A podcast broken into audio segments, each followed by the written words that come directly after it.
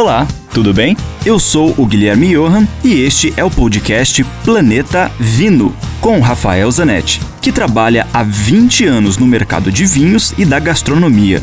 Aqui a gente vai te apresentar uma coletânea com todos os comentários do Rafael que são vinculados diariamente na rádio Ouro Verde FM em Curitiba. E, esporadicamente, também teremos episódios inéditos com convidados muito legais falando das relações entre vinhos, com comida, com a música, com viagens, enfim, muitos assuntos legais do mundo do vinho, especialmente para você.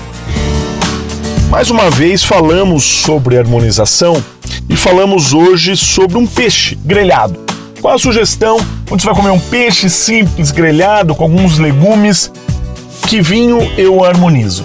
Nesse caso, vale muito a regra branco com peixe, tinto com carne, que funciona na maioria das vezes. Você pode muitas vezes buscar alternativas, mas numa regra geral ela funciona. Agora qual branco? Eu iria com um branco português, um branco vinho verde que, é o vinho verde? O vinho verde, embora exista, parece até meio esquisito, meio bizarro, mas o vinho verde, existe o vinho verde tinto também. Porque vinho verde não tem a ver com a cor da uva, não tem a ver com a cor do vinho, mas tem a ver com as características da região, a região do Minho, no norte de Portugal, que é uma região muito verde, com vegetação exuberante. Então chama-se o vinho verde vindo dessa região.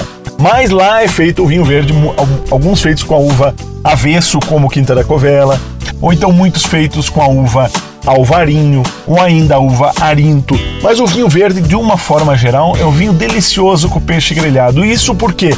Porque vale aquela regra: vinho e comida da mesma região. Os portugueses fazem muito isso, tomam o norte de Portugal e a Galícia, na Espanha, se consome muito pescado, muito pescado grelhado, e aí o vinho branco da região é o vinho verde, delicioso, que tem boa acidez, bom perfume e médio corpo.